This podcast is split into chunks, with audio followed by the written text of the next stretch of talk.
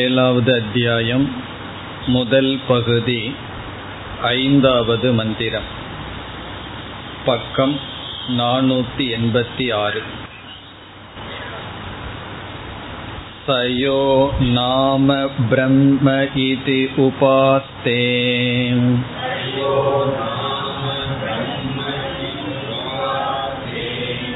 யாவன் நாம்நகம் கதம் தத்ராஸ்யம் யதா காமச்சாரோ பவதி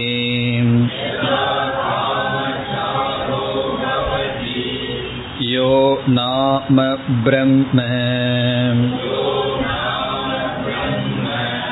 இத்யுபாஸ்தே அஸ்தி பகவகம் நாம்னோ பூய இதி நாம்னோ வாவபூயகம் அஸ்திதி தன்மே பகவான் பிரவீது இதி.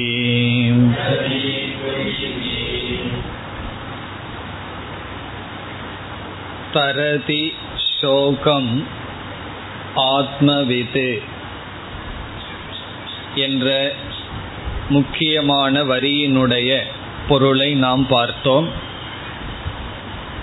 ஆத்மவிது சோகம் தரதி, ஆத்மாவை அறிந்தவன் சோகத்தை கடக்கின்றான். இந்த வாக்கியத்தை சிஷ்யராக இருக்கின்ற நாரதர் குருவிடம் கூறி, இப்படி உங்களை போன்றவர்களிடமிருந்து நான் கேள்விப்பட்டிருக்கின்றேன், நான் இப்பொழுது மந்திரவித்தாக இருக்கின்றேன், ஆத்மவிதாக இல்லை. மந்திரவிதேவ அஸ்மி ந ஆத்மவிது. பிறகு ஆத்மாவை அறிந்தவன் சோகத்தை கடக்கின்றான், நான் ஆத்மாவை அறியவில்லை, ஆகவே அகம் சோச்சாமி, நான் துயரப்படுகின்றேன் என்று கூறினார். பிறகு என்னென்ன ஞானம் நாரதருக்கு இருந்தது என்று கூறினாரோ அதையெல்லாம் சனத்குமாரர் கூறி நாம ஏவ ஏதத் என்று சொன்னார். நான்காவது மந்திரத்தில் நாம ஏவ ஏதது என்று கடைசியில் கூறி பிறகு என்ன செய்கின்றார், நாம உபாஸ்வ என்ற ஒரு விதியை கொடுக்கின்றார். நாமத்தை பிரம்மனாக உபாசனை செய். இங்கு பிரம்ம என்ற சொல்லை சேர்த்து கொள்ள வேண்டும். பிரம்ம என்றால் பெரியது, மேலானது அல்லது அப்சல்யூட். பிரம்ம என்கின்ற தத்துவத்திடத்தில் நீ நாமந்தான் பிரம்ம என்ற புத்தியை வைப்பாயாக என்று முதலில் நாம என்ற பதார்த்தம் அல்லது தத்துவம் அறிமுகப்படுத்தப்பட்டது. இனி படிப்படியாக பதினைந்தாவது பகுதி வரை ஒவ்வொன்றாக செல்லப் போகின்றது. இப்பொழுது நாம் ஐந்தாவது மந்திரத்தினுடைய பொருளை பார்க்க வேண்டும். இந்த மந்திரத்தில் பல கருத்துக்கள் வருகின்றது. முதல் பகுதியில் பிரயோஜனம் கூறப்படுகின்றது. யார் பிரம்மத்தை நாம என்று உபாசனை செய்கிறார்களோ அவர்களுக்கு என்ன பலன் என்று சொல்லப்படுகிறது. உபாசனா பலன் இப்பொழுது படித்த மந்திரத்தில் முதல் பகுதியில் வருகின்றது. என்ன உபாசனை விதி செய்யப்பட்டது? எதுவரை உபாசனை செய்ய வேண்டும்? ஞானம் வரும் வரை. அந்த உபாசனைக்கான பலன் பேசப்படுகிறது. இங்கும் மற்ற உபனிஷத்தில் நாம் பார்த்தது போல் பிரயோஜனம் இரண்டாக பிரிக்கப்படுகின்றது. சகாம உபாசனா பலம், நிஷ்காம உபாசனா பலம் என்று பிரயோஜனம் இரண்டாக பிரிக்கப்படுகிறது. அதில் சகாம உபாசனையினுடைய பலன் இங்கு கூறப்படுகின்றது. நிஷ்காம உபாசனையினுடைய பலன் குறிப்பாக சொல்ல வேண்டிய அவசியமில்லை. நிஷ்காம உபாசனையினுடைய பலன் அடுத்த படிக்கு நாம் செல்வோம். எப்படி அன்னமய கோஷத்தில் உபாசனை செய்தால் பலன் இருக்கும், நிஷ்காமமாக செய்தால் பிராணமய கோஷத்திற்கு நாம் உயர்ந்து செல்வோம். அப்படி நிஷ்காம உபாசனையினுடைய பலன் அடுத்த ஞானத்திற்கு தகுதி. சகாம உபாசனையினுடைய பலனை இப்பொழுது நாம் பார்க்கின்றோம். மந்திரத்திற்குள் சென்றால் சக யக யக யார் நாம பிரம்ம இதி உபாஸ்தே, நாமத்தை பிரம்ம என்று உபாசனை செய்கின்றாரோ, யக யார் நாமத்தை பிரம்ம என்று உபாசனை செய்கிறாரோ, சக அவர் இந்த பிரயோஜனத்தை அடைகின்றார். என்ன பலன்? யாவது நாம்னக கதம் தத்ர அஸ்ய யதா காமச்சாரக பவதி யக நாம பிரம்ம இத்யுபாஸ்தே. யார், மீண்டும் அதை சொல்கிறார், யார் நாமத்தை பிரம்மனாக உபாசிக்கிறார்களோ அவர்களுக்கு இது பலன். இங்கு என்ன பலன் என்றால், நாம என்ற தத்துவம் சப்தமானது ஓரளவு வியாபிக்கின்றது. இனி இதற்கு அடுத்து சொல்லப்போவது அதைவிட அதிக காரணம், அதிக வியாபி அல்லது முக்கியத்துவம் பெறப்படுகின்றது. இங்கு பிரயோஜனம், நாம என்ற தத்துவம் எவ்வளவு தூரம் வியாபிக்குமோ அவ்வளவு தூரத்துக்கு இந்த உபாசகன் வியாபிக்கின்றான், அவ்வளவு தூரத்துக்கு இவன் வியாபிக்கின்றான் அல்லது இஷ்டப்படி தன்னுடைய ஆசையை பூர்த்தி செய்கின்றான். உபாசகன் வியாபிக்கின்றான் என்றால் அவ்வளவு தூரம் இவன் வியாபித்தல் என்பது அவ்வளவு தூரம் இவன் விருப்பப்படி நடக்கின்றான். இதனுடைய அர்த்தம் ஒரு உதாரணம் சொன்னா நமக்கு புரிந்துவிடும். ஒரு ராஜா இருக்கின்றார், அவருக்கு ஒரு நாடு இருக்கின்றது. அந்த நாட்டுக்குள் முழுவதும் அவர் யதா காமச்சாரக, யதா காமச்சாரகனா விரும்பிய இடத்துக்கு போலாம், விரும்பியபடி நடந்து கொள்ளலாம், யாரும் எதிராக பேச மாட்டார்கள். ராஜா என்றால் அவருடைய டெரிட்டரிக்குள்ள எவ்வளவு தூரம் வேண்டுமானாலும் எப்படி வேண்டுமானாலும் இருந்து கொள்ளலாம். பிறகு என்ன செய்கின்றார் அந்த ராஜா? அடுத்த நாட்டை பிடிக்கின்றார். எவ்வளவு தூரம் பிடித்துள்ளாரோ அவ்வளவு தூரம் மீண்டும் அந்த ராஜா வியாபிக்கின்றார். அதனுடைய பொருள் என்ன? அவ்வளவு தூரம் மீண்டும் அவர் விருப்பப்படி நடந்து கொள்கின்றார். அவருடைய விருப்பப்படி புதிதாக பிடிக்கப்பட்ட ராஜ்யத்தை அவர் அனுபவிக்கின்றார். அவ்விதம் இந்த நாம என்ற தத்துவம் எவ்வளவு தூரம் வியாபிக்கின்றதோ அவ்வளவு தூரம் இவன் சென்று தன்னுடைய விருப்பத்தை பூர்த்தி செய்து கொள்ளலாம். இவ்விதம் இங்கு சொல்லப்பட்டுள்ளது. இதனுடைய சாரம் என்ன என்றால், இந்த உபாசனைக்கு தகுந்தாற்போல் இவன் எவ்வளவு உபாசனை பண்ணியிருக்கானோ அதற்கு தகுந்தாற்போல் லௌகிக போகத்தை அனுபவிக்கலாம். உலகத்திலிருந்து அவனுக்கு இன்பம் கிடைக்கும். அது உண்மைதான். இப்போ ஒருத்தன் எய்த்து ஸ்டாண்டர்டு வரைக்கும் படிச்சிருந்தான்னா அது வரைக்கும் அவனுக்கு ஜாப் கிடைக்கும், அவன் சுகத்தை அனுபவிப்பான். அதே இது பிஹெச்டி பண்ணியிருந்தான்னா, அவ்வளவு தூரம் உபாசனை பண்ணியிருந்தான்னா அதற்கு தகுந்த சம்பளம் கிடைக்கும், அதற்கு தகுந்த இன்பம் அவனுக்கு கிடைக்கும். எல்லா விஷயத்திலும், மதிப்பிலும் சரி, பொருள்லையும் சரி, ரெகக்னிஷன் எல்லாவற்றிலும் அவனுக்கு சுகம் கிடைக்கும். அப்படி சகாம பலன் என்றால் இந்த அளவுக்கு தியானம் பண்ணியவனுக்கு அந்த அளவுக்கு போகம் கிடைக்கும். அந்த போகத்தை எப்படி இங்கு சொல்லப்பட்டுள்ளதுன்னா, நாமம் எவ்வளவு தூரம் வியாபிக்கின்றதோ அவ்வளவு தூரம் இவன் சென்று சுகமாக இன்பமாக இருப்பான். அதுதான் இங்கு சாரம்.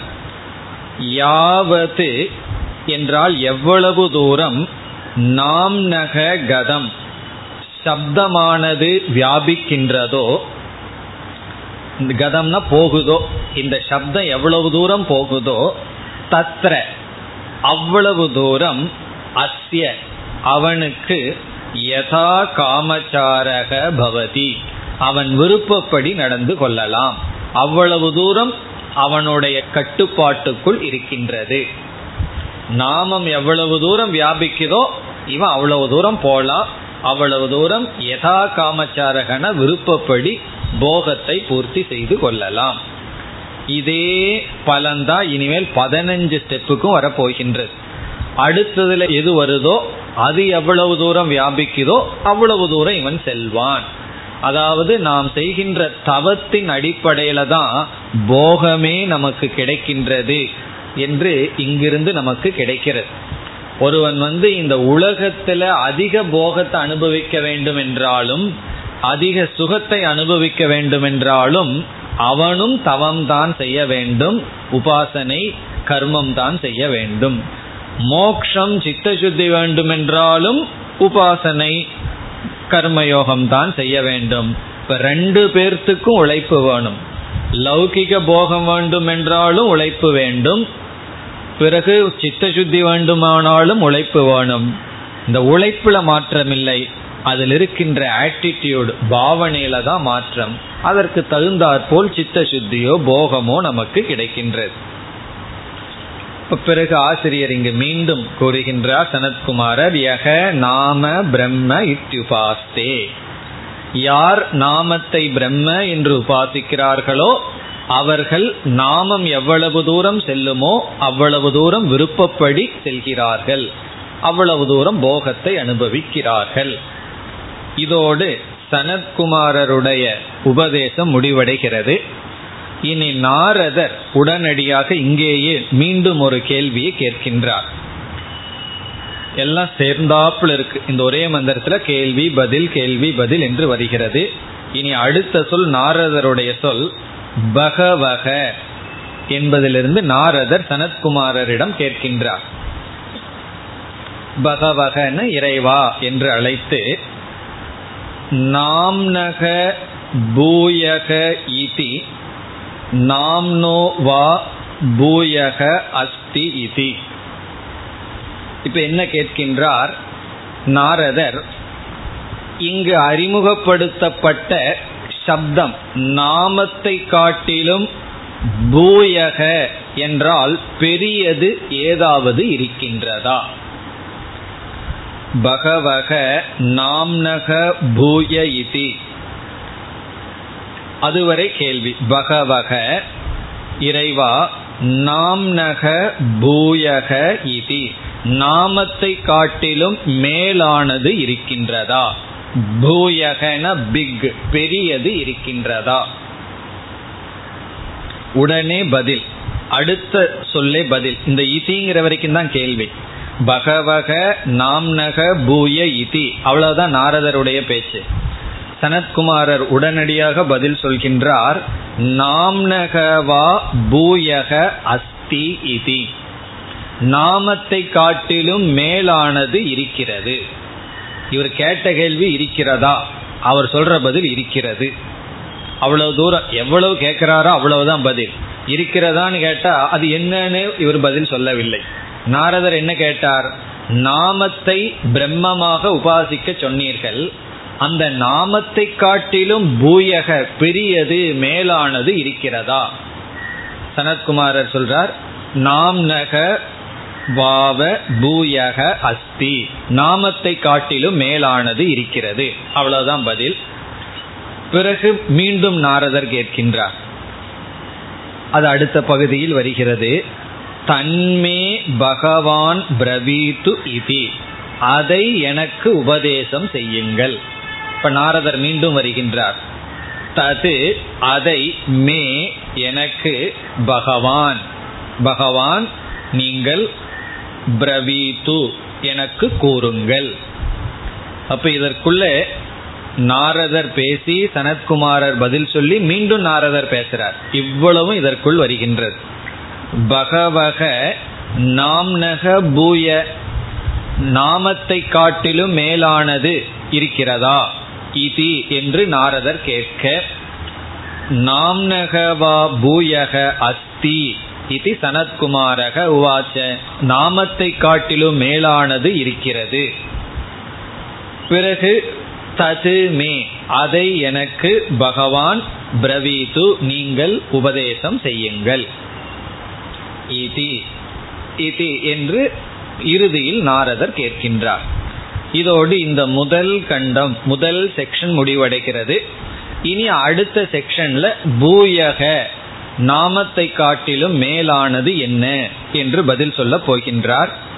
இப்பொழுது நாம் விளக்கம் பார்க்க வேண்டிய சொல் பூயக என்ற சொல். பெரியது, பூயகன பிக், மகான், பெரியது. நாமத்தை காட்டிலும் பெரியது இருக்கின்றதா?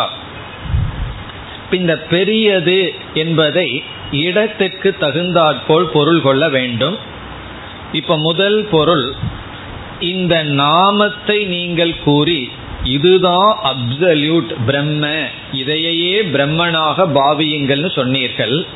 ஆனா இதுவே பிரம்மன்னு சொல்லல, இதை பிரம்மனாக பார்த்து தியானம் செய் என்றுதான் சொன்னீர்கள். அதையே பிரம்மன் சொன்னா அதுவே முடிவுன்னு எடுத்துக்கொள்ளலாம். ஆனால் இதை பிரம்மனாக பாவியுங்கள்னு சொன்னீர்கள். நான் பாவிக்கின்றேன். ஆனால் இதற்கும் மேலானது ஏதாவது இருக்கின்றதா? இப்போ பூயக என்பதற்கு பல பொருள் பார்க்க போறோம். அந்தந்த இடத்துக்கு தகுந்தாற்போல் பொருள் எடுக்க வேண்டும். முதல் பொருள் காரணம். பூயகன பிக், பெரியது. அதற்கு முதல் பொருள் காரணம். இந்த நாமத்துக்கும் காரணம் ஏதாவது இருக்கின்றதா? ஏன்னா பிரம்மன் வந்து அகாரணம், அப்சல்யூட்டா இருக்கார். அப்படிப்பட்ட பிரம்மனாக இந்த நாமத்தை பார்க்கணும்னா இதற்கு காரணம் ஏதாவது இருக்கின்றதா? இரண்டாவது பொருள் அதிக வியாபி. அதிக வியாபினா இந்த நாமத்தை காட்டிலும் அதிகமாக வியாபிப்பது ஏதாவது இருக்கின்றதா? இந்த நாமத்தை காட்டிலும் அதிகமாக வியாபிக்கின்ற தத்துவம் இருக்கின்றதா? மூன்றாவது சத்தியம். இந்த நாமத்துக்கு மேல் உண்மை இருக்கின்றதா? இந்த நாமந்தான் உண்மையா? இந்த நாமத்துக்கு மேல ஏதாவது உண்மை இருக்கின்றதா? துணிய பார்க்கிறோம். இந்த துணிதான் சத்தியமா, இல்ல துணிக்கு மேல ஒரு சத்தியம் இருக்கான்னு கேட்டா என்ன சொல்லுவோம்? துணியை நூலா மாத்திட்டோம் அப்படின்னா துணி போனாலும் நூல்ங்கிறது ஒன்று இருக்கு, பிறகு பருத்தி அப்படிங்கிறது ஒன்று இருக்கின்றது. அப்படி அதற்கு மேல இருக்கா? பூயகனா இந்த நாமத்துக்கும் மேல் உயர்ந்த சத்தா இருக்கா என்பது கேள்வி. சத்தியம். நான்காவது உத்கிருஷ்டத்துவம். உத்கிருஷ்டத்துவம் உத்கிருஷ்டத்துவம் என்றால் உயர்ந்தது, மேலானது. நாமந்தானா அதற்கு மேல மேலானது ஏதாவது இருக்கா? இப்ப நாமத்துக்கு மேல பூயக காரணம் ஏதாவது இருக்கா? அதிக வியாபியாக என்ன இருக்கிறது? சத்தியம், உத்கிருஷ்டத்துவம்.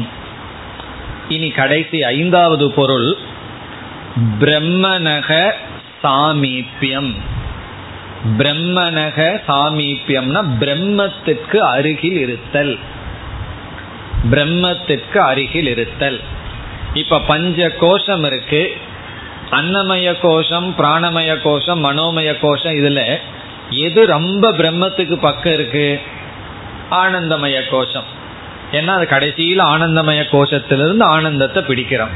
அதற்கு முன்னாடி விஞ்ஞானமய கோஷம் இருக்கு. அப்படி ஒருவன் அன்னமய கோஷத்திலிருந்து பிராணமய கோஷத்துக்கு போயிட்டா அவன் ஒரு ஸ்டெப் பிரம்மத்தினுடைய அருகில் செல்கின்றான். அப்படி இந்த பிரம்மத்தையே உணர வேண்டும், புரிந்து கொள்ள வேண்டும் என்றால் முதல்ல நாமத்தை சொன்னீர்கள். இனியும் பிரம்மத்துக்கு பக்கத்துல போறதுக்கு ஏதாவது படி இருக்கின்றதா? அடுத்தது ஏதாவது இருக்கின்றதா என்பது கேள்வி. இப்படி பூயக என்ற சொல்லுக்கு இந்த பொருள்கள்ல எந்த இடத்துல எது பொருந்துமோ அதை எடுத்துக்கொள்ள வேண்டும். காரணம்ங்கிறது பொருந்துனா எடுத்துக்கலாம், அதிக வியாபிக்கின்றதுன்னு எடுத்துக்கலாம், சத்தியம்ங்கிறது எடுத்துக்கலாம், உத்கிருஷ்டத்துவம் அல்லது பிரம்மத்துக்கு பக்கம். பிரம்மத்துக்கு பக்கம்ங்கிறது எல்லாத்துக்கும் பொருந்தி வரும். ஏன்னா பதினஞ்சு ஸ்டெப் இங்கே இருக்கு. இது முதல் படி. இப்போ அடுத்தபடி கண்டிப்பாக பதினாலாவது படி. பதினஞ்சுல இருந்து அடுத்தது போறோம். ஆகவே பிரம்மத்திற்கு பக்கம்தான். அடுத்தது என்ன சொன்னாலும் அது இதைவிட பிரம்மத்திற்கு அருகில் இருப்பதுதான். இப்படி ஏதோ ஒரு பொருளை நாம் அந்தந்த இடத்திற்கு தகுந்தாற்போல் எடுத்துக்கொள்ள போகின்றோம். இப்ப இந்த மந்திரமானது பதினாலாவது செக்ஷன் வரைக்கும் இப்படியே வர இருக்கின்றது. எப்படி வர இருக்கின்றது? இதே மந்திரத்தினுடைய பேட்டர்ன் வரும். எப்படின்னா, யார் இதை பிரம்மன் என்று உபாசிக்கிறார்களோ அவர்களுக்கு அது எவ்வளவு தூரம் வியாபிக்குமோ அவ்வளவு தூரம் யதா காமச்சாரக. அப்படி சொன்ன உடனே உடனே நாரதர் கேட்பார், இதற்கு மேல வேற ஏதாவது இருக்கா, பூயக அஸ்தின்னு கேட்பார். உடனே சனத்குமார் சொல்வார், இருக்குன்னு சொல்லுவார். அதை எனக்கு சொல்லுங்கள்னு சொல்லுவார். உடனே அடுத்த செக்ஷன் ஆரம்பிக்கும்.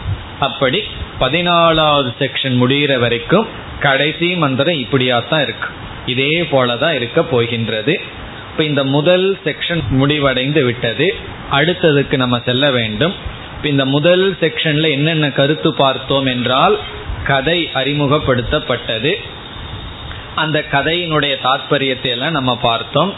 நாரதர் வந்து தனக்கு தெரிஞ்ச எல்லா ஞானத்தையும் சொன்னார். உடனே சனத்குமாரர் சொன்னார், இந்த ஞானமெல்லாம் வெறும் சப்தந்தான், நாம மாத்திரம்னு சொல்லி. இப்ப நாரதருடைய மனசில் என்ன இருக்கு? வெறும் நாமம், வெறும் சப்தந்தான் இருக்கு. அந்த சப்தத்தையே பிரம்மன்னு தியானம் செய்யு சொன்னார். கொஞ்ச நாள் நாரதர் தியானித்துள்ளார். அது நிஷ்காமமா தியானித்தார். அதனுடைய பலன் தான் இந்த கேள்வி. சகாமமா தியானிச்சார்னா நாமத்தினுடைய பலனை அனுபவிச்சுட்டு போயிருப்பார். அவர் நிஷ்காம உபாசனை செய்ததுனால இந்த நாமத்துக்கு மேலொன்னு இருக்கா என்ற ஒரு முமுட்சுத்துவம் கேள்வியானது வந்துள்ளது. இந்த முமுட்சுத்துவம் தான் நிஷ்காம உபாசனையினுடைய பலன். ஏன்னா இதற்கு அடுத்த ஸ்டெப் இருக்கா? குரு அதை விட கிளவரா இருக்கார். உடனே சொல்லிவிடல, அடுத்த ஸ்டெப் இருக்கான்னா நீ கேட்டுட்டியே, அடுத்த ஸ்டெப்பை சொல்றேன்னு சொல்லல, இருக்கு அவ்வளவுதான் சொல்லியிருக்கார்.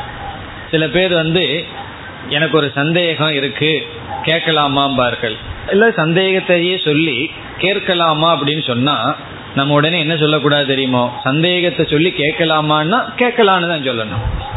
சந்தேகத்தை சொல்லி கேட்கலாமான்னா சந்தேகத்துக்கு பதில் சொல்லக்கூடாது. அவங்க கேட்ட கேள்வி என்ன? கேட்கலாமா. கேட்கலாமான்னா கேட்கலாம், பிறகு கேட்கறன்னா தான் சொல்லணும். அப்படி எவ்வளவு தூரம் குரு ரொம்ப கவனமா இருக்கார்.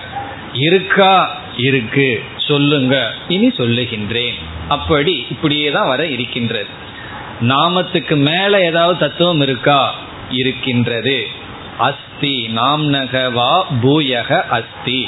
பிறகு மீண்டும் கேட்கின்றார், பகவான் தன்மே பிரவீத்து, அதை எனக்கு உபதேசம் செய்யுங்கள் என்று. இதுல கதை, அதுல சில தாற்பயத்தை பார்த்தோம். பிறகு முதல் ஸ்டெப் பிரம்மத்தை பிடிக்கிறதுக்கு பதினஞ்சு ஸ்டெப்பு போய் ஏறி பிடிக்க போறோம். அதுல முதல் ஸ்டெப் வந்து நாம. இனி அடுத்தது என்ன சொல்லி ஆகணும்? நாமத்துக்கு மேல ஒன்று இருக்கு, அதை சொல்ல போகின்றார். இரண்டாவது செக்ஷன் முதல் மந்திரம். வாக்வாவ நாம்னோ பூயசி வாக்வா ரிக்வேதம் விஜ்ஞாபயதே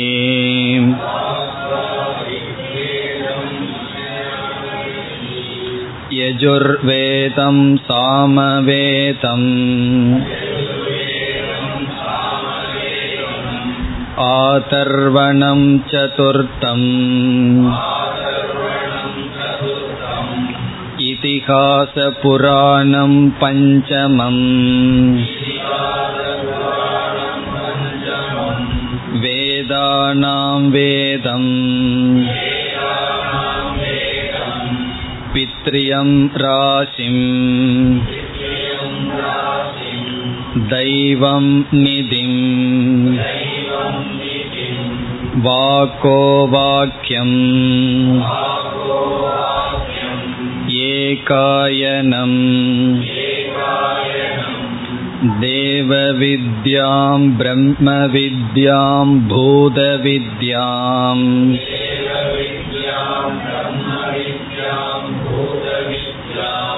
நக்ஷத்ர வித்யாம் நக்ஷத்ர வித்யாம் சர்பதேவஜன வித்யாம் திவம் ச பிருத்திவீம் ச வாயும் ச ஆகாசம் ச ஆபஸ்ச தேஜஸ்ச தேவான் ச மனுஷ்யான் ச பசூன் வயாம்சி ச த்ருணவனஸ்பதீன் ஸ்வாபதானீம் ஆகீட பதங்க பிபீலிகம்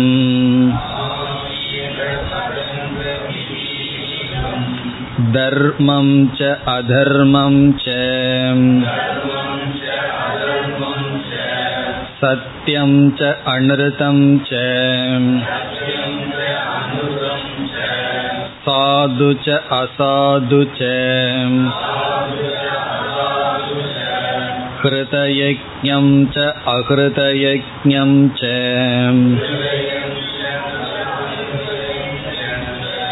யத்வை வாங் ந அபவிஷ்யன் ந தர்மோ ந அதர்மக வ்யக்ஞாபயிஷ்யன் ந சத்யம் ந அன்ருதம் ந சாது ந அசாது ந கிருதயஜ்ஞக ந அகிருதயஜ்ஞக வாக் ஏவ ஏதத் சர்வம் விஜ்ஞாபயதே வாசமுபாஸ்வஇதி.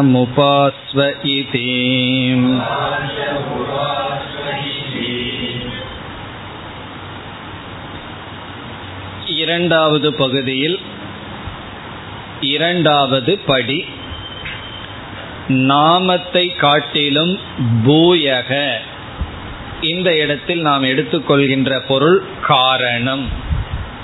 இந்த சப்தத்துக்கு மேலானது என்றால் சப்தத்துக்கு காரணம் ஏதாவது இருக்கின்றதா, அது என்ன? நேரடியாக பதில் சொல்கின்றார். வாக் வாவ நாம்நக பூயசி. நாம்நக என்றால் நாமத்தை காட்டிலும் பூயசி பெரியது. வாக் வாக் என்கின்ற இந்திரியம், நம்முடைய வாக். வாக் என்கின்ற காரணம், வாக்குங்கிறது நம்மளால சப்தத்தை உண்டு செய்ய கருவியாக இருக்கின்ற காரணம், வாக் இந்திரியம்.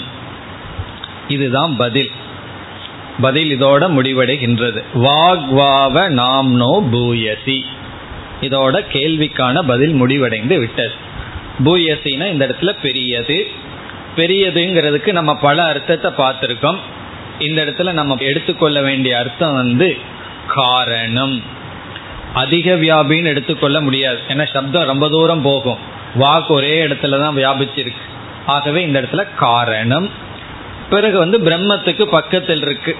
நம்ம நாமத்தில் இருந்தோம்னா பதினஞ்சு ஸ்டெப்புகள் இருக்கும், இது பதினாலாவது ஸ்டெப்பில் இருக்கும். இப்போ பிரம்மத்துக்கு ஒரு ஸ்டெப் பக்கம் போயிருக்கோம். பிறகு இது காரணமாக இருக்கின்றது. பிறகு மற்ற சொற்கள் அனைத்தும் மிக சுலபமானது. இங்கு சொல்லப்பட்டுள்ள அனைத்து அறிவும் இந்த வாக் இருந்தால்தான் கிடைக்கும். அதான் சாரம். இந்த வாக் வாவ ரிக்வேதம் விஜ்ஞாபயதி. இந்த வாக்கு தான் ரிக்வேதத்தை பற்றிய அறிவை கொடுக்கின்றது. இப்படி இங்கு சொல்லப்பட்டுள்ள அனைத்து தத்துவங்களை பற்றிய அறிவை அடைவதற்கு வாக்குதான் காரணம். அதுதான் சாரம். இதோடு இந்த முழு மந்திரத்தினுடைய சாரம் முடிவடைந்து விட்டது. பார்க்கறதுக்கு பெரிய மந்திரமா இருக்கு, ஆனா இங்க என்ன சொல்லப்பட்டிருக்குன்னா நாமத்தை காட்டிலும் மேலானது, அதாவது காரணமாக இருப்பது நம்முடைய வாக். இந்த வாக்குனாலதான் இவ்வளவு அறிவும் நமக்கு வருகின்றது. அது என்னன்னு ஒவ்வொன்றாக நாம் பார்க்கலாம். இங்க என்ன தாத்பரியம் என்ன என்றால், வாக் என்கின்ற இந்திரியம் என்ன செய்கின்றது? சப்தத்தை உண்டு செய்கின்றது. நாமம் என்றால் சப்தம். இப்ப சப்த உற்பத்திக்கு காரணம் என்ன?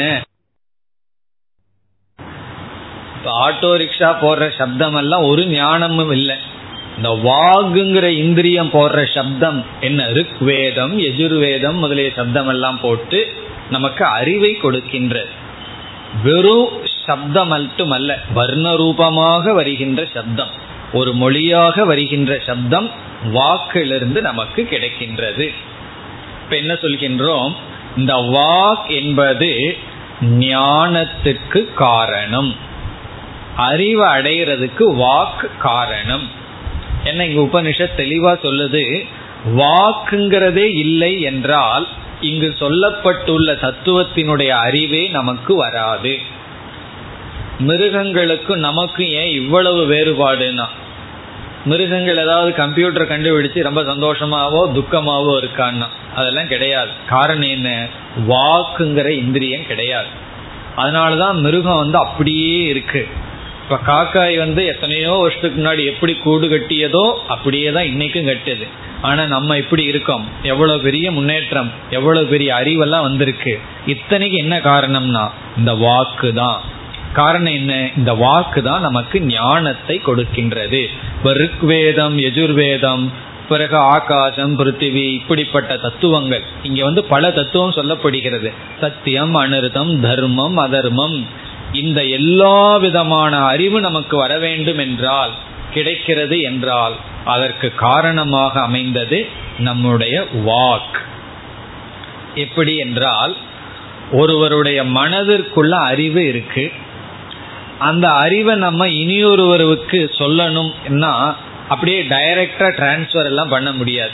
அப்படியே புத்தியிலிருந்து அப்படியே வேவு மூலமா இனியொருடைய புத்திக்கு போக வைக்க முடியாது. அது எப்படி டிரான்ஸ்ஃபர் பண்ணி ஆகணும்னா அறிவானது வாக்காக மாற்றி ஆக வேண்டும். இப்ப ஞானம் வந்து சப்தமா மாற்றப்படுகிறது. பிறகு வந்து அந்த சப்தம் மீண்டும் காதுல விழுந்து அறிவாக மாற்றப்படுகிறது. இப்ப ஞானம் டு ஞானம் வயா வாக் அப்படிதான் போயிட்டு இருக்கு. ஒருவருடைய அறிவு இனியொருவருடைய அறிவு எப்படி பயணம் செய்கிறதுனா வாக்கு மூலமா தான் பயணம் செய்கின்றது. இப்ப ஞானம் இனியொருவருக்கு எப்படி ஞானம் ஆகிறது? வாக்கு மூலமாக ஞானம் ஆகின்றது.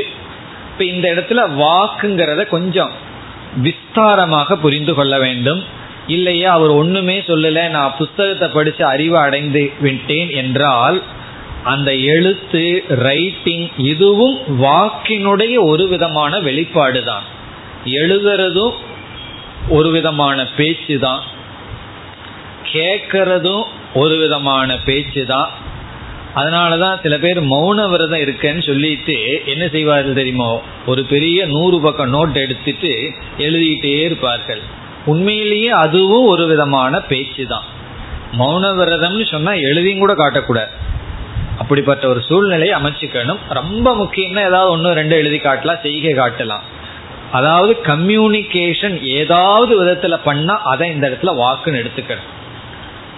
இப்ப தட்சிணாமூர்த்தி வந்து சின்முத்திரையை காட்டி புரிய வச்சாருன்னா அதுவும் ஒரு விதமான வாக்கு தான், மௌனமான வாக்கு. அது ஒருவருக்கு அறிவை நம்ம ஏதாவது ஒரு சைன் அல்லது ஏதாவது ஒரு விதத்துல கொடுத்தோம்னா அதை இங்க வாக்குன்னு புரிந்து கொள்ள வேண்டும். அப்படி இந்த வாக்கு தான் நமக்கு ஞானத்துக்கு காரணமாக இருக்கின்றது. அதனாலதான் யாருக்காவது அறிவு வேண்டும் என்றால் அவர்கள் முழுமையான மௌனவிரதம் இருக்கக்கூடாது. சில பேர் இருப்பார்கள் அஞ்சு வருஷம், ஏழு வருஷம், பத்து வருஷம்னு மௌனவிரதம் இருப்பார்கள். ஆனா என்னன்னா எந்த விதமான அறிவு வளர்ச்சியும் அவர்களிடம் பார்க்க முடியாது. அண்மையில் ஒருவர் இங்க வந்திருந்தார். அவர் வந்து மூணு வருஷம் மௌனமா இருக்கேன்னு சொல்லி வந்து பேஜ் பேஜா எழுதிட்டு இருந்தார். எழுதி காமிட்டு காமிச்சு சந்தேகங்கள் சாதாரண இப்ப நம்ம எத்தனையோ விஷயங்கள் படிச்சிருக்கோம், அந்த விஷய அறிவும் கூட கிடையாது சாஸ்திர விஷயத்துல. ஆனா அவர் மூணு வருஷமா மௌனம் இருக்கார். பிறகு அவரு நான் பேச வேண்டியதுதான் போச்சு, சந்தேகம் எழுதி எழுதி கேட்கிறார். நான் அவர்கிட்ட சொல்லிட்டே இருந்தேன். கடைசி என்ன சொன்னேன், இந்த மௌனத்தினுடைய விளைவு இது, மௌனமா இருக்கிறது நல்லதுதான், ஆனால் முழு மௌனத்தை எடுத்துட்டோம்னா அறிவுக்கு நமக்கு துவாரம் கிடையாது. ஏன்னா ஞானம் ஞானமாக வருவதற்கு இந்த சப்தம்தான் கருவியாக இருக்கிறது. அதனாலதான் உபனிஷத்தே அந்யாவாச்சோ விமுஞ்சதன்னு சொல்லுது. என்ன இன்ஸ்ட்ரக்ஷன் நம்ம கொடுக்குதுன்னா அந்யா வாச்சக விமுஞ்சத, தேவையற்ற சொற்களை விற்று. பிறகு ஞானி நாதிவாதி பவதி, அவன் தேவையற்ற பேச்சுக்களிலிருந்து விடுதலை அடைகிறான்னு தான் சொல்லப்பட்டிருக்கே தவிர முழுமையா ஊமையாகி விடுவான் என்று சொல்லவில்லை. இப்போ மௌனத்தை வந்து நம்ம கவனமாக கையாள வேண்டும். மௌனம்ங்கிறது அவசியமான சாதனை, வாய் பேசாமல் இருக்கிறதும் ஒரு பெரிய சாதனை தான். ஆனால் அந்த சாதனையினுடைய பலன் என்னங்கிற அறிவும் வரணும், அதனோட லிமிட்டேஷன் என்ன, அதனால என்ன குறைங்கிற ஞானமும் இருக்கணும். அந்த ஞானம் இல்லைன்னா தான் அப்சல்யூட் மௌனத்துக்கு எடுத்துடுவோம்.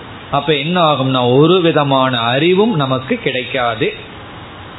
இனி ஒருவருடைய மனதை புரிஞ்சுக்கணும்னா நாலு வார்த்தை பேசினா தான் அவர் பேசுவார், காதுல நமக்கு சப்தம் விழுகும், அறிவு நமக்கு வரும். இப்ப இந்த உலகத்தை புரிஞ்சுக்கிறதாகட்டும் சாஸ்திரத்தை புரிஞ்சுக்கிறதாகட்டும் சப்தம் வாக் என்பது மிக முக்கியமான இந்திரியம். அதை நம்ம மிஸ்யூஸ் பண்ணும்போது தான் என்ன ஆகின்றது, நமக்கு துக்கம் வருது, நம்ம சரியா பயன்படுத்தவில்லை. இப்போ வாக்குங்கிறத பயன்படுத்தணும், வாக் இல்லாம ஞானத்தை அடைய முடியாது. அதே சமயத்துல பேசிக்கொண்டே இருத்தல், அது ஒரு பொழுதுபோக்காக வாக்கையும் பயன்படுத்த கூடாது. அதை கொஞ்சம் கவனமாக புரிந்து கொள்ள வேண்டும். இப்ப இந்த இடத்துல வாக்குக்கு முக்கியத்துவம் கொடுத்து நம்ம பேசுறோம். ஏன்னா உபனிஷத் என்ன சொல்லுது, சப்தத்துக்கு காரணமாக இருக்கின்ற வாக்கு நாலதான் இங்கு சொல்லப்படுகின்ற அனைத்து விதமான அறிவும் நமக்கு கிடைக்கிறது. ஒரு கால் நமக்கு வாக்குங்கிற இந்திரியம் இல்லை என்றால் இந்த அறிவெல்லாம் நமக்கு இல்லை. ருக்வேதத்தினுடைய ஞானமோ எஜுர்வேதத்தினுடைய ஞானமோ நமக்கு கிடையாது என்று சொல்கின்ற. இப்ப நம்ம எதுல குளோரிஃபை பண்ணணும், அந்தந்த இடத்துல அதைத்தான் பெருமையா பேசிட்டு இருக்கணும். அடுத்ததுக்கு போன உடனே வாக்கை நெகேட் பண்ணிடுவோம், வாக்குனால ஒரு பிரயோஜனம் இல்லைன்னு சொல்லிடுவோம். இப்ப இந்த இடத்துல வாக்குல நிக்கணும். இதற்கு முன்னாடி சப்தத்துல இருந்தோம், இப்ப வந்து வாக்கு வாக்குங்கிறது சப்தத்துக்கு காரணம். இனி ஒவ்வொன்றாக பார்க்கலாம். இத்தனை அறிவும் எதிலிருந்து நமக்கு கிடைக்குதுன்னா வாக்கு தான் நமக்கு கொடுக்கின்றது. அடுத்த பகுதி வாக் வா ரிக்வேதம் விஞ்ஞாபயதி, இந்த வாக்கு தான் ரிக்வேதத்தினுடைய அறிவை நமக்கு கொடுக்கின்றது. எப்படின்னா ரிக்வேதம் படிக்கணும்னு சொன்னா ரிக்வேதம் படிச்சவர் மௌனமா இருந்துட்டாருன்னா நம்ம எப்படி கேட்கறது? இப்ப அவர் வந்து ரிக்வேதத்தை ஓதணும். இப்ப வாக்கு மூலியமா ரிக்வேதத்தை ஒருவர் முழுமையா படிச்சிருக்கார், ரிக்வேத ஞானத்தை உடையவர். இனியொருவருக்கு ரிக்வேதத்தினுடைய ஞானத்தை கொடுக்கணும்னா என்ன செய்யணும்னா அவர் வாக்கு மூலமாகத்தான் கொடுக்க முடியும். இப்ப ரிக்வேதத்தை அவர் உபதேசிக்க நம்ம அதை கேட்க ஞானத்தை அடைவோம். அதனால விஞ்ஞாபயதி என்றால் வாக்குதான் அறிவை கொடுக்கின்றது, அறிவை புகட்டுகிறது. எதை பற்றிய அறிவை?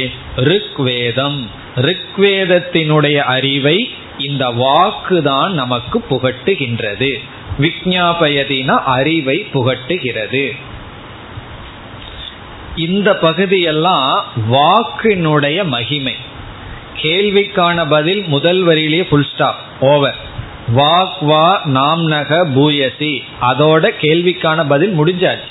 வாக்குதான் நாமத்தை விட மேலானது.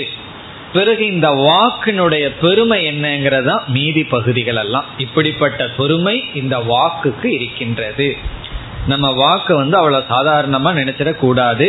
இதனுடைய பெருமையை தெரிஞ்சிட்டோம் அப்படின்னா அதை வந்து பயன்படுத்துவோம். பெருமையை நல்லா தெரிஞ்சிட்டோம்னா தப்பான விஷயத்துல பயன்படுத்த மாட்டோம். சில சமயம் நம்ம கண்ட்ரோல் மீறி ஓவரா போகும்போது தான் அப்பப்ப வாயை அடைச்சு பழக வேண்டும். அப்போ இதை கேட்ட உடனே இவ்வளவு நாள கொஞ்சம் குறைவா பேசிட்டு இருந்தேன், இனிமேல் ஓவரா பேச போறேன்னு சொல்லக்கூடாது. இந்த இடத்துல குரு அதிகமா பேசணும், சிஷ்யன் கேட்கணும், அப்பொழுதுதான் ஞானம் வரும். வாக்கு ஞானத்தை கொடுக்குதுன்னு நான் பேச ஆரம்பிக்கிறேன் அப்படின்னு சொன்னா என்ன ஆகும்? நமக்கு வராது. இப்போ குரு பேசினால்தான் நமக்கு ஞானம் கிடைக்கும். அப்ப என்ன பண்ணா, குரு பேசினா சிஷ்யன் பேசக்கூடாது, அப்படி நாம் புரிந்து கொள்ள வேண்டும். இந்த வாக்கு தான் அறிவை கொடுக்கின்றது. யாரெல்லாம் பிரம்ம வித்தியை அடைகிறார்களோ, அடைஞ்ச உடனே நீ பேசி என்ன பிரயோஜனம்னு மௌனமா இருந்துட்டாங்கன்னு வச்சுக்கோமே. யாருக்கெல்லாம் ஆத்ம ஞானம் வருதோ அவங்க உடனே அப்சல்யூட் மௌனத்தை பின்பற்றி விட்டால் அவர்கள் யாருக்கு அறிவை கொடுக்க முடியாது. இப்ப இந்த வாக்கு தான் ருக்வேதத்தினுடைய ஞானத்தை கொடுக்கிறது. இனி எது வரைக்கும்? சர்ப்ப தேவஜன வித்யா வரைக்கும் ஏற்கனவே பார்த்த சொற்கள் தான். நாரதர் வந்து என்னென்ன அறிவு அடைஞ்சன்னு சொன்னாரோ அதெல்லாம் சனத்குமாரர் மறக்காம வச்சிருக்கார். இத்தனை அறிவை நான் அடைஞ்சேன்னு சொன்னார் இல்லையா, அதை மீண்டும் ரிப்பீட் பண்றார். உனக்கு கிடைச்ச இத்தனை அறிவுக்கும் காரணம் என்னன்னா இந்த வாக்குங்கிற ஒரு இந்திரியம். இப்ப மற்றதெல்லாம் நம்ம பொருள் பார்க்க வேண்டியதில்லை. யஜுர்வேதம், சாமவேதம், ஆதர்வணம், சதுர்த்தம், இதிகாச புராணம், வேதானாம் வேதம், பித்ரியம், ராசிம், தெய்வம், நிதிம், வாக்கோ வாக்கியம், ஏகாயனம், தேவ வித்யா, பிரம்ம வித்யா, பூத வித்யா, க்ஷத்ர வித்யா, நக்ஷத்திர வித்யா, சர்ப்ப தேவஜன வித்யாம். இதுக்கெல்லாம் அர்த்தம் சொல்லலையேன்னா சொல்லியாச்சு. நம்ம ஏற்கனவே இதுக்கெல்லாம் அர்த்தத்தை பார்த்துட்டோம். இனி அதற்கு மேல தொடரலாம். திவம் ச பிருத்திவீம் ச. திவம் என்றால் சொர்க்கம், பிருத்திவி என்றால் இந்த பூமி. அதாவது சொர்க்கத்தை பற்றிய அறிவு, பூமியை பற்றிய அறிவுன்னு இந்த இடத்துல பொருள். திவம் ச பிருத்திவீம் ச, சொர்க்கத்தை பற்றிய அறிவு யாராவது சொன்னா தானே நமக்கு தெரியும். பூமியில என்னென்ன இருக்கு, எப்படி இருக்குன்னு இந்த பூமியை பற்றிய அறிவும் வாக்குனால தான் நமக்கு கிடைக்கின்றது. வாயும் ச ஆகாசம் ச, வாயு தத்துவத்தை பற்றிய அறிவு, ஆகாசத்தை பற்றிய அறிவு. ஏன்னா ஆகாசத்துக்கு லட்சணம் என்னன்னா ஸ்பேஸுக்குள்ளதான் இருக்கும், ஆகாசத்துக்குள்ளதான் இருக்கும். இதுதான் ஆகாசம்னு யாராவது சொன்னா தான் நமக்கு தெரிகின்றது. அப்படி ஆகாசத்தினுடைய தத்துவ ஞானம். ஆபஸ்ச தேஜகச்ச, ஆபகன நீர், தேஜகன நெருப்பு. இந்த அஞ்சு எதை குறிக்குதுன்னா பஞ்சபூதங்களினுடைய ஞானம். பஞ்சபூதங்களை பற்றிய ஞானமும் நமக்கு இந்த வாக்குனால தான் கிடைக்கின்றது.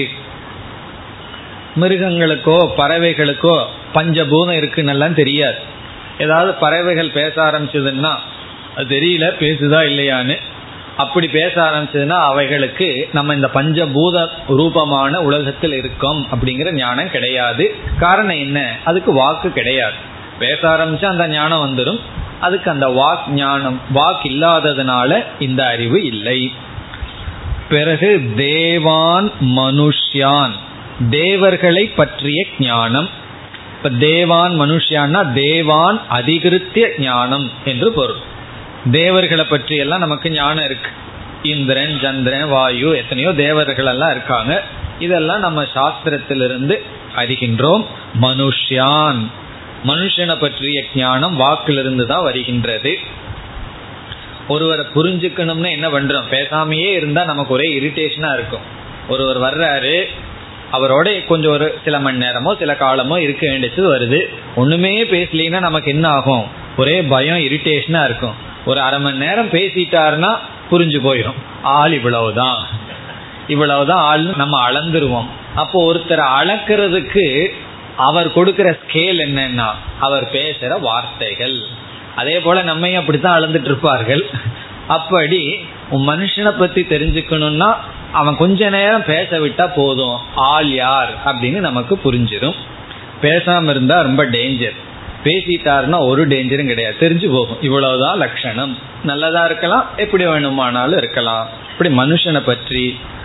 பசூன், பசுக்களினுடைய தன்மைகளை பற்றி, விதவிதமான மிருகங்கள் இருக்கு அதனுடைய ஞானம். வயாம்சி, பறவைகள், காக்கை, இதனுடைய தன்மை. அதெல்லாம் பெரிய ரிசர்ச் இருக்குல்லவா, ஒவ்வொரு மிருகங்களும் எப்படியெல்லாம் பிஹேவ் பண்ணுது, எப்படிப்பட்ட குணங்கள் இருக்கு. ஒவ்வொரு பறவைகள் மிருகங்களுக்கு இருக்கின்ற குணம். பசூன் வயாம்சி, திருண வனஸ்பதி, திருணம்னா புல்லு, வனஸ்பதி என்றால் மரம், மரங்களை பற்றி புல் முதலியவைகளை பற்றிய ஞானம். இதெல்லாம் நமக்கு வாக் இந்திரியம் இருக்கிறதுனால இதை பற்றி அறிவெல்லாம் நமக்கு இருக்கின்றது. அடுத்தது ஸ்வாபதானி, ஸ்வாபதானின்னா மற்ற மிருகங்கள். பசுங்கிற இடத்துல நம்ம வந்து மாடு எடுத்துக்கலாம், மற்ற மிருகங்கள், காட்டில் இருக்கின்ற மிருகங்கள். அது மட்டுமல்லவா வேற என்னென்ன ஞானமெல்லாம் நமக்கு கிடைக்கிறது? ஆகீட பதங்க பிபீலிகம், இப்படியே சொல்லிட்டு போன முடிவில்லைன்னு சொல்லி உபனிஷத் சொல்கின்றது. ஆ கீட சிறு பூச்சி முதல் கொண்டு, ஆனா அதுல ஆரம்பிச்சு, கீட்டம்னா பூச்சி, கீட்ட பதங்க அப்படின்னா விட்டில் பூச்சி, கொஞ்சம் பெரிய பூச்சி, பிபீலிகா, பிபீலிகம் என்றால் எறும்பு. இதை பற்றி அனைத்து ஞானமும் நமக்கு தெரியும். ஏன்னா எறும்பு எல்லாம் ரிசர்ச் பண்ற ஆளுகள்லாம் ரொம்ப இருக்கு, பண்ணி அது எப்படி பண்ணுது எல்லாம் பண்ணியிருக்கார்கள். இந்த எறும்புக்கும் மனுஷனுக்கும் ஒரே ஒரு ஒற்றுமை இருக்கு, என்னவென்றால் வேற எந்த மிருகங்களும் எந்த உயிரினங்களும் தன்னைத்தானே அழிச்சுக்காதான், படை சேர்த்தி கொண்டு அழிச்சுக்காதான். மனுஷனும் எறும்பும் தான் மனிதனே பிரிந்து கொண்டு ஒருவரை ஒருவன் அழித்து கொள்வார்களாம். அப்படி எறும்பு என்ன பண்ணுமா, ரெண்டு படையா சேர்ந்துக்குமா, சேர்ந்துட்டு ஒன்னு ஆக்கிரமம் பண்ணி இனி ஒரு எறும்பு அடிச்சுக்குமா. அதே தான் மனுஷனும் செய்கிறார்கள். நல்லா எப்படி சொல்ல முடியுதுன்னா, இந்த ஞானம் எப்படி வந்ததுன்னா எறும்பை வச்சு ரிசர்ச் பண்ணி வந்த ஞானம், எல்லாம் வாக்கு இருந்ததுனால தான் வந்தது. இப்போ எறும்புக்கு நமக்கு இது ஒன்று தான். அப்புறம் இனி ஒன்று, எறும்பு சுறுசுறுப்பாக இருக்கும், ஆனால் எல்லா மனுஷர்களும் அப்படி இருக்கிறதில்ல. எறும்பு எப்பவுமே சுறுசுறுப்பாக இருக்குமா? இப்படி எறும்பு முதல் கொண்டு எல்லா ஞானம் இந்த வாக்கு தான் கொடுக்குது. அது மட்டுமல்ல, வேற என்னென்ன ஞானம் இந்த வாக் இந்திரியம் கொடுக்குது? தர்மம் ச அதர்மம் ச, தர்மத்தை பற்றிய ஞானம், அதர்மத்தை பற்றிய ஞானம். இங்க எல்லா இடத்துலையும் விஜ்ஞாபயதி வாக்குங்கிறத சேர்த்திக்கணும். ஒவ்வொரு சொல்ல எடுத்துட்டு வாக் தர்மம் விஜ்ஞாபயதி, வாக்கானது தர்மத்தை பற்றி போதிக்கின்றது, தர்மத்தை பற்றிய ஞானத்தை கொடுக்கின்றது. பிறகு அதர்மம் ச, அதர்மத்தை பற்றிய ஞானம் வாக் இந்திரியம் இருக்கிறதுனால தான் கிடைக்கிறது. அடுத்தது என்ன? சத்தியம் ச அனுருதம் ச, உண்மை சத்தியம், உண்மை பேசுறது. அனுருதம் பொய், இது பொய்ன்னு நமக்கு தெரிகிறது அல்லவா, அதுவும் எதனாலேனா வாக்கு இருக்கிறதுனால தான். இந்த ரயில்வே ஸ்டேஷன்ல சொல்வார்கள் அல்லவா, இந்த ட்ரெயின் எட்டு மணிக்கு வரும் போட்டு, அந்த ட்ரெயின் எப்பவுமே ஒன்பது மணிக்கு வந்துதான். போய் கேட்டாராம், ஏன் எட்டு மணின்னு போட்டுட்டு ஒன்பது மணிக்கு வருதுன்னா, இப்போ ஏன் எட்டு மணின்னு போட்டீங்கன்னா, எட்டு மணின்னு போட்டதுனால தானே நீ வந்து ஒன் ஹவர் லேட்டுன்னு என்கிட்ட வந்து சொல்கிற, இப்போ எவ்வளவு நேரம் லேட் ஆகுதுன்னு காட்டுறதுக்கு தான் அந்த டைம் அப்படின்னு சொன்னது போல, சத்தியம் அனுருத்தம் பொய்ங்கிறது நமக்கு எப்படி தெரியுது? வாக் இருக்கிறதுனால தான் இது உண்மை இது பொய் என்ற அறிவு வருகிறது. அடுத்தது சாதுச்ச அசாதுச்ச, சாதுனா நல்லது, அசாதுனா நல்லதல்ல. சாது இது நல்லது இது நல்லதல்ல, இந்த அறிவும் நமக்கு வந்து வாக்கு இருக்கிறதுனால கிடைக்கிறது. சாது அசாது. அடுத்தது வந்து ஹிருத யஜ்ஞம். ஹிருத யஜ்ஞம்னா பிரியம், நம்ம மனசுக்கு பிரியமானது. கிருத யஜ்ஞம்னா பிளசன்ட் அர்த்தம், ரொம்ப பிரியமானது, மகிழ்ச்சியை கொடுப்பது. இப்போ எது நமக்கு மகிழ்ச்சியை கொடுக்கிறது? அகிருத யஜ்ஞம் என்றால் எது மனதுக்கு இதமாக இல்லை, இந்த அறிவும் நமக்கு வாக்கால் கிடைக்கிறது. ஹிருத யஜ்ஞம் அகிருத யஜ்ஞம் ச. பிறகு அடுத்த வரியில உபனிஷத் என்ன சொல்கின்றது? ஒரு கால் வாக்கில்லை என்றால் இதெல்லாம் நமக்கு தெரிஞ்சிருக்காது என்று நமக்கு கூறுகின்றது. எதுவை வாக் ந அபவிஷ்யது, எதுவைனா ஒரு கால், வாக் ந அபவிஷ்யத், வாக் என்பது இல்லை என்றால், இந்த வாக் இந்திரியம் அங்கிறது இல்லை என்றால் நம்ம என்ன செஞ்சிருப்போம்னா வெறும் கத்திட்டு இருப்போம், ஆடு மாடு மாதிரி பேசிட்டு இருக்க மாட்டோம். நம்ம பேசுறது வேற கத்துறது வேற. மிருகங்கள் வந்து வெறும் சப்தத்தை தான் போடுது, நம்ம சப்தம் போடுறோம், அதுக்குள்ள ஒரு அர்த்தத்தோட போடுறோம். பேசுறோம். அப்படி வாக்குங்கிற இந்த பேசுகின்ற இந்திரியம் இல்லை என்றால், ந அபவிஷ்யத் அப்படிங்கிறது ஒரு கால் இல்லை என்றால், அப்படி சொல்லும் பொழுதே இருக்குதுன்னு அர்த்தம். ஒரு கால் இல்லை என்றால் நமக்கு என்னென்ன ஞானம் எல்லாம் வந்திருக்காது, ஒரே வார்த்தைக்கு சொன்னா இங்க சொல்லப்பட்ட அனைத்து ஞானம் வந்திருக்காதுன்னு. அதுல இருந்து உபனிஷத்துல எடுத்து சொல்லுது, தர்மக ந அதர்மக ந தர்மக ந அதர்மக விஜ்ஞாபயிஷ்யதே. விஜ்ஞாபயிஷ்யத்துனா இந்த ஞானம் வந்திருக்காது. எந்த ஞானம் எல்லாம் தர்மத்தை பற்றியும் அதர்மத்தை பற்றியும் ஞானம் நமக்கு வந்திருக்காது. இதுல இருந்து என்ன தெரியுதுன்னா, வாக்கு இல்லாமல் இருந்திருந்தால் தர்மத்தை பற்றியும் அதர்மத்தை பற்றியும் ஞானம் வந்திருக்காது. இந்த கண்டிஷனே சமஸ்கிருதத்துல நடக்காத விஷயத்துல யூஸ் பண்ற கண்டிஷன். அப்படின்னு என்னன்னா, வாக்கு இருந்திருக்கு, இந்த ஞானம் வந்திருக்கு.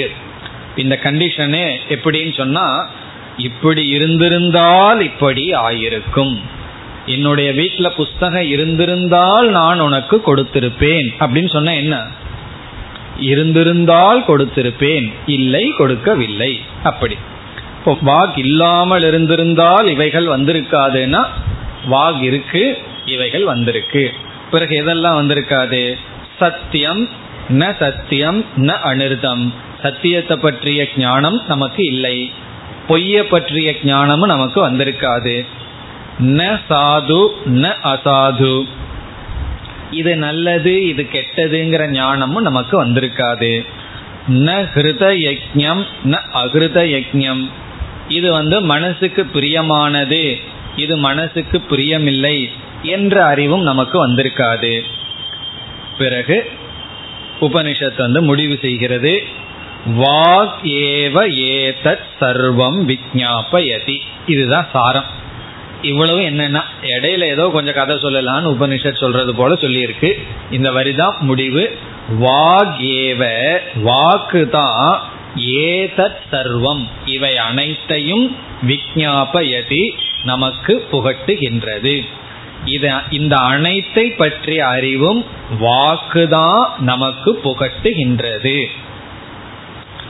இதெல்லாம் எதற்குனா, வாக்குதான் பூயகன்னு சொன்னதோட பேசாம நிறுத்தி இருக்கணும். ஆனால் வாக்கு பூயகன்னு சொல்லி வாக்குனுடைய இத்தனை பெருமையும் சொன்னதனுடைய காரணம் என்ன, வாச்சம் உபாஸ்வ இதி, பிரம்மத்தை வாக் என்று உபாசனை செய். என்னைக்குமே எதை நம்ம உபாசிக்கிறோமோ அதை ஸ்துதி பண்ணணும், அதை பெருமைப்படுத்தணும். அப்படி இந்த வாக்கை பிரம்மமாக உபாசனை செய் என்று உபாசனா விதி இங்கு வருகின்றது. எப்படி நாம பிரம்மேத்யுபாசித உபாஸ்தே, நாமத்தை பிரம்ம என்று உபாசனை செய்னு சொன்னார். இப்ப நாமம் போயாச்சு. காரணம் என்ன, நாமத்துக்கே காரணம் இந்த வாக்.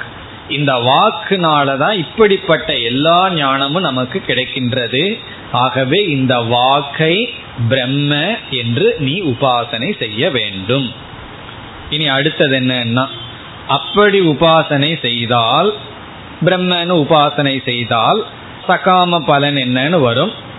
உடனே நாரதர் கேட்க போறார், இந்த வாக்குக்கு மேல என்ன இருக்குன்னு இருக்குன்னு சொல்லுவார். அது என்னன்னு சொல்லுங்கன்னு சொல்லுவார்.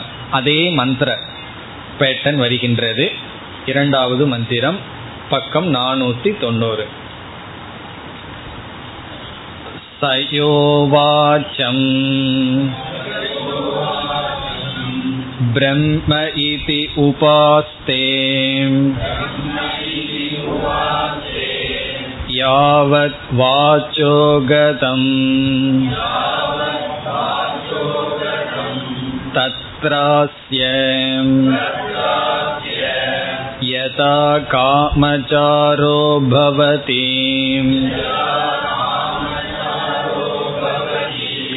யோ வாசம் பிரம்மேத்யுபாஸ்தே.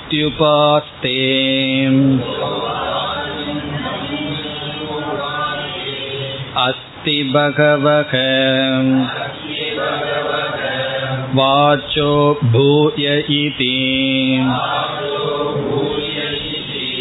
வாசோ வாவ பூயோஸ்தீதி தன்மே பகவான்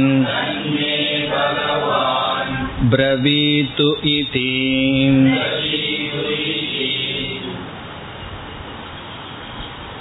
யக வாச்சம் பிரம்ம இதி உபாஸ்தே, யார் வாக்கை பிரம்ம என்று உபாசனை செய்கிறார்களோ, யார் வாக்கை பிரம்ம என்று உபாசனை செய்கிறார்களோ அவர்களுக்கு இனி பலம்.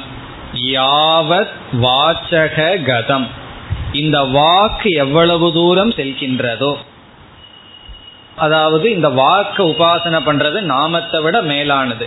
இப்போ வாக்குக்கு எவ்வளவு தூரம் சக்தி இருக்கின்றதோ, தத்ர அஸ்ய யதா காமச்சாரோ பவதி, அதுவரை இவன் வியாபிக்கின்றான், அதுவரை இவன் சென்று விருப்பப்படி போகங்களை அனுபவிக்கின்றான். அதாவது ஃபர்ஸ்ட் ஸ்டாண்டர்ட் உபாசனை பண்ணா அதுக்கு தகுந்த பிரயோஜனம், செகண்ட் ஸ்டாண்டர்ட் உபாசனை பண்ணா செகண்ட் ஸ்டாண்டர்டு படிச்சா அதுக்கு தகுந்த பலன், அதற்கு தகுந்த போக பலன். யக வாச்சம் பிரம்ம இத்யுபாஸ்தே, யார் வாச்சை பிரம்ம என்று உபாசனை செய்கிறார்களோ. இதெல்லாம் அதே சொற்கள் தான், அந்த நாமங்கிற இடத்துல இந்த இடத்துல வாக்குன்னு மாறுகின்றது. இனி மீண்டும் அதே சொற்கள் தான், இதற்கு முன்னாடி இருந்த சொற்களே தான், ஒரு சொல்லுதான் மாறும். அஸ்தி பகவோ வாச்சக பூய இதி, அதாவது வாக்குக்கு மேல் ஏதாவது இருக்கின்றதா. பூயக அஸ்திவா,